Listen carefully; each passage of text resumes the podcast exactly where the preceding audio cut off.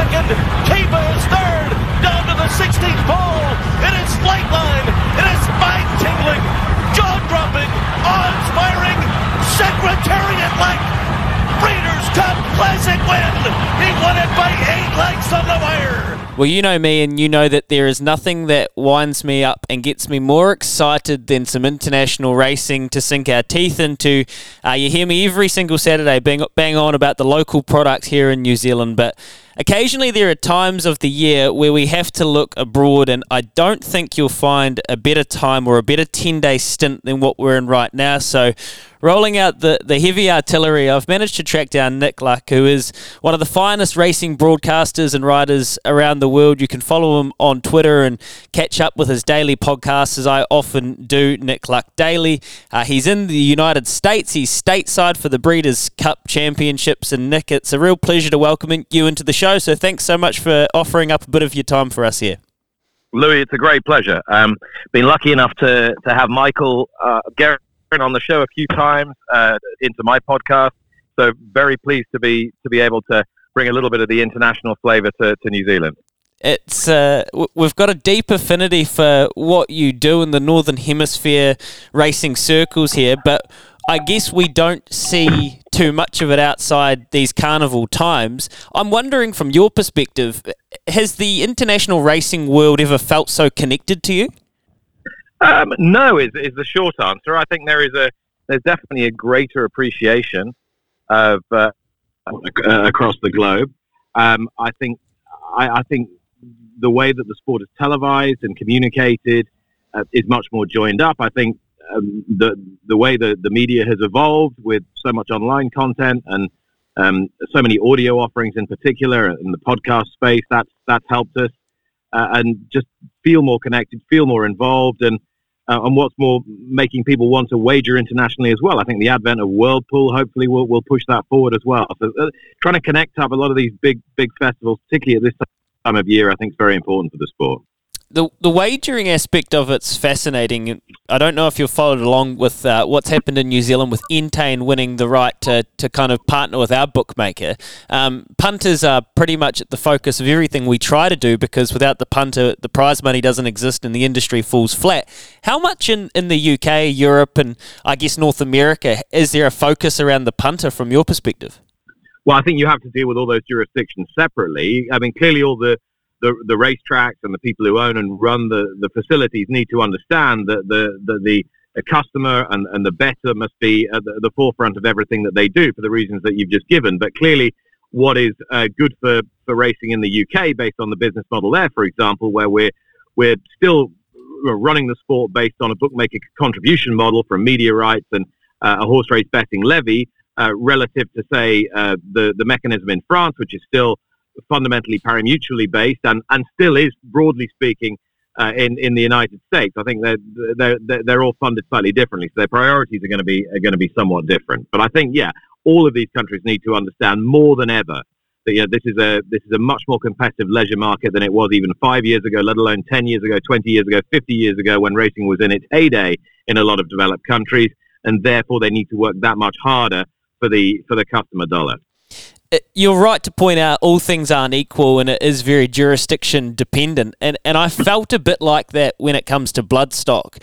Uh, you, you, you hear, you know, you read tales of Sir Patrick Hogan, you talk to people like Sir Peter Vela about when they were cutting their teeth and, and how bloodstock, you know, was pretty much bloodstock internationally. And you, you could travel the world and we were bringing back stallions here to New Zealand. But in the more professionalised era, especially into the 2020s, um, there are certain tiers and playing fields we're working with. And as someone in your job, you must see an awful lot of money and an awful lot of big time players get involved at different scales. And is that an important part of the international field, trying to get these different bloodlines, trying to understand where these horses are coming from, who the players are, and trying to connect the dots that way? What I do think is very important is that there's cross pollination of bloodlines. So there's diversification of bloodlines so that we don't uh, inbreed the inbreed the, the stock too heavily. You know, and what I've been pleased to see, particularly in Europe this year, is the influence of uh, newer stallions that are that are coming in to replace uh, Galileo, who's been the you know pre-potent sire of his generation. So the fact that Justify, an American Triple Crown winner from the Scat Daddy sire line, is having such a significant influence over European bloodstock is redolent of the impact perhaps that Northern Dancer was to have in the 1960s when that Canadian bred who'd won a Kentucky Derby came over and was the breed shaper in, in Europe. And that diversification of bloodlines has got to be important. Look what Sunday Silence has done for Japan, and look what, in turn, Deep Impact, a son of Sunday Silence, is doing back to Europe, courtesy of horses like Saxon Warrior and Auguste Rodin. So I think you know, the shuttling of, uh, of European stallions down to Australia has been a great thing, but I'm sure that you would agree in New Zealand and in Australia that you now uh, are needing fresh blood to, to outcross uh, so much Danehill in your blood. So you're always you always need diversification of bloodlines, and the yeah the ease of movement of stallions has made that possible. And as I say, you know, after a, a period where I thought there was just you know too much too much Sadler's Wells from that Northern Dancer line in European bloodstock, having having Justify come along, having Wootton Bassett come along, is going to help us enormously. Yeah, absolutely. The, the shuttle stallions we have access to here, um, Almanzor time test, it really is quite amazing. And we even had a Justify filly win a, a stake, win a stakes race um, in Ashburton of all places, which I'm probably guessing you've never been to in the South Island of New Zealand, Nick. It's next on my bucket list, Louis. Ashburton on the South Island. That's where I want to come next. I'm in uh, Victoria next week for the Cup, so maybe I could just hop over en route to Bar. okay, with that in mind, you, as I said, we're speaking to a, a truly uh, a global professional here in Nick Luck, everybody, and he's in California at the moment. Um, we don't see a hell of a lot of American racing down here, but one thing we do understand is some of the champions of the turf and the dirt have graced this particular weekend the Breeders' Champ Breeders' Cup World Championships. In in your mind, and if you tried to explain it to us, why is this such an important staple of the international calendar? I think, to be honest, it was the first major event to consider itself a genuinely international one. To to go out there with the express desire to attract competition from all across the globe. It was created when American racing was a, a, a much more a popular entity in its own country. It was um, certainly closer to the zeitgeist than it than it is now, and it was a massive made-for-TV event as well. So it, it, was the first event, perhaps, to have genuinely international aspiration. It was also, I think, the first genuinely made-for-television horse racing event. And we're now um, on the NBC broadcast this year. I've been working with them for the last 12 years since they got the contract back from ESPN. Uh, but NBC in the 1980s really created this event and made it something that was as close to the national consciousness as a horse racing event could be outside the Kentucky Derby and, and the Triple Crown. So I think that's, you know, those, those were the origins of it uh, back back in the 80s. And I think with the with the ease of travel now and increased European participation with what the Japanese add to the event as well, it is starting to, you know, really really develop as a, a genuinely global event. Do you think that I guess the the uh, star European and, and British based trainers uh, look at America as something that is as important to have on their resume as they did a decade or two ago?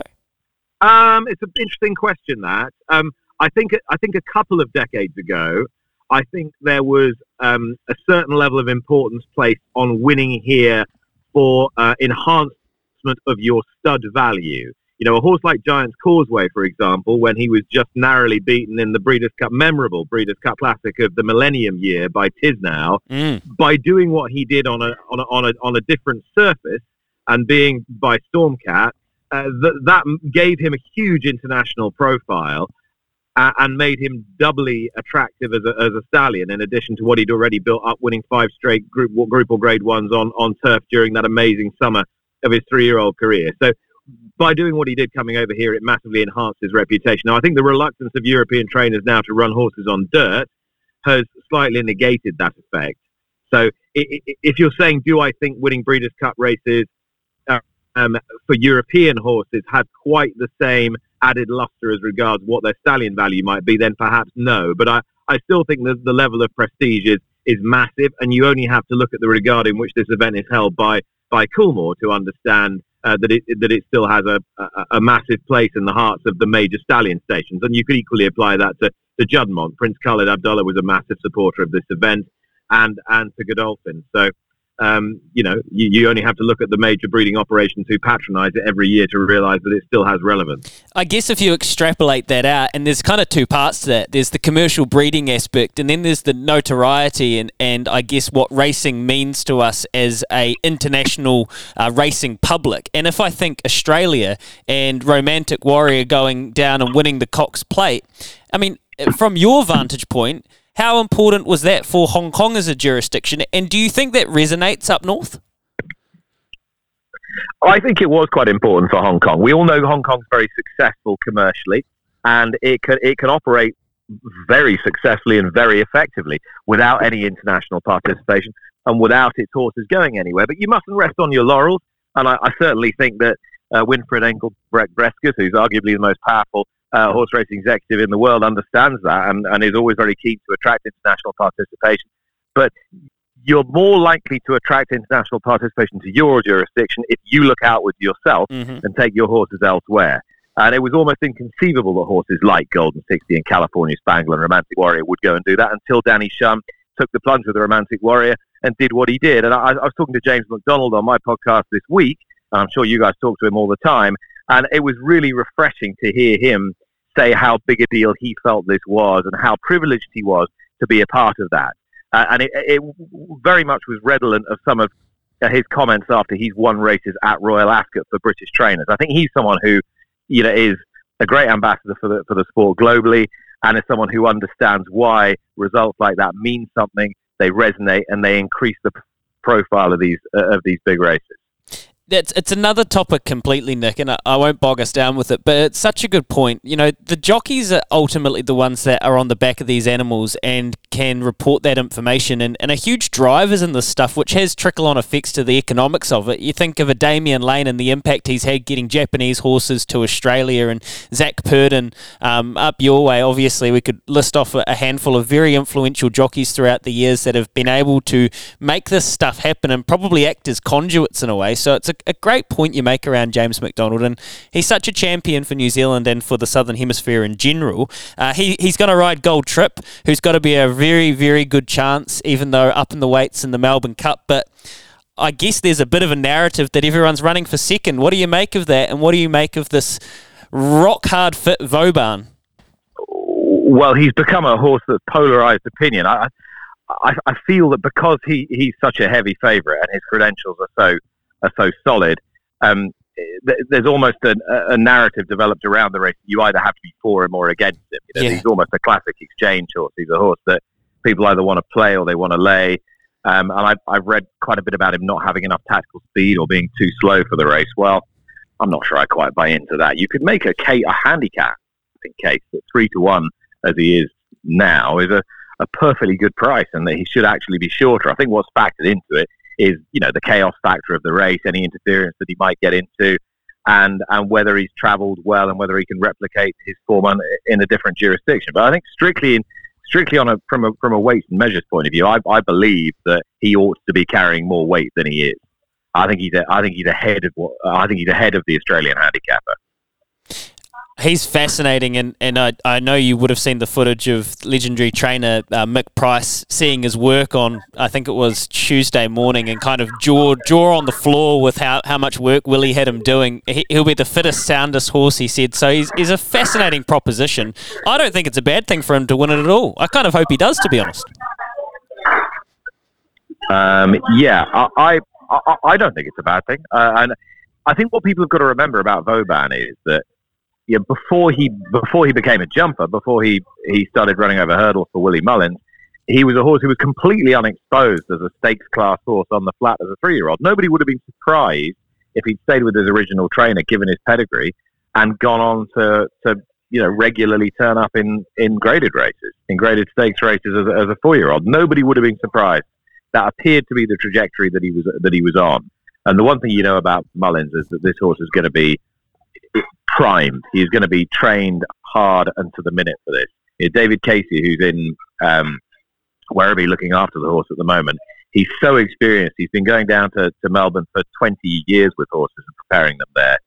And and he, he, he is brave enough and bold enough to get the requisite amount of work into this horse. They're, they're, they're not going to be short of they're not going to be short of conditioning. Nick, you've been so generous with your time, so I'll get you out on this one. We have to ask because it's New Zealand audience we're talking to here predominantly. Imperatriz, she's a, become a bit of a star down here. She's another one that's dividing opinions in the sprinting ranks. She's hit 108 in her latest uh, ratings, back to back actually in Group Ones. Royal Ascot, if she gets the straight at Flemington in the Champions Sprint next week, Royal Ascot will become noise and we'll hear more and more of it. Do, do you think that there is room for a Kiwi sprinter up the straight, uh, um, the most famous carnival we have? And would you like some rowdy Kiwis on track come next summer? Definitely, definitely. We want as many rowdy Kiwis as we can possibly get our hands on. And why? And why shouldn't she be a be a player? You know, I, I, I can't claim credit for for spotting this. So I'll give credit to my broadcast colleague Graham Cunningham for this one uh, of the last 21 Group 1 sprint races that have been run in England. Okay, and so what are there? Five a year, six a year, something like that? Um, uh, over five or six furlongs. So of the last 21 sprint races at elite level run in, in uh, Great Britain, uh, they have been won by 20 different horses. Wow. Okay, so it tells you all you need to know about uh, uh, about that division, about how murky it is.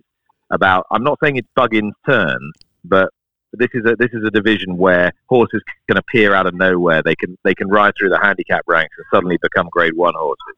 You know, I, again, I'm, I stopped short of calling it equine bingo, but if you think you've got one good enough, then is it then then then is it worth having a go? Then you bet it's worth having a go. Um, and that one horse who managed to win two Group Ones in in in Great Britain is, is Shaquille, a three year old of this year, who's been retired to start after one after one bad run. So you know he's not around either. Um, it's it's a little bit unfair that stat on a filly like Highfield Princess, who's won four races at the highest level, one in the UK, one in Ireland, and two in France. But you know the fact remains the, the door's ajar is what we're getting. The door is ajar, and um, and I am invincible. Oh yeah, and I am invincible. Mere trained by the genius Mark Walker would not be uh, out of the question. I oh, love it, Nick. I've really enjoyed chatting, mate. It's, you've been so generous with your time. Enjoy the weekend. Uh, travel safe down under, and I think you'll find that this Melbourne Cup Carnival, there's so much good energy down here. I, I think you're going to really enjoy it. We really are uh, living our best lives in the Southern Hemisphere in the racing terms at the moment. So hope you have fun, and, and we'll catch up again no doubt. All right, Louis. Thanks so much for having me.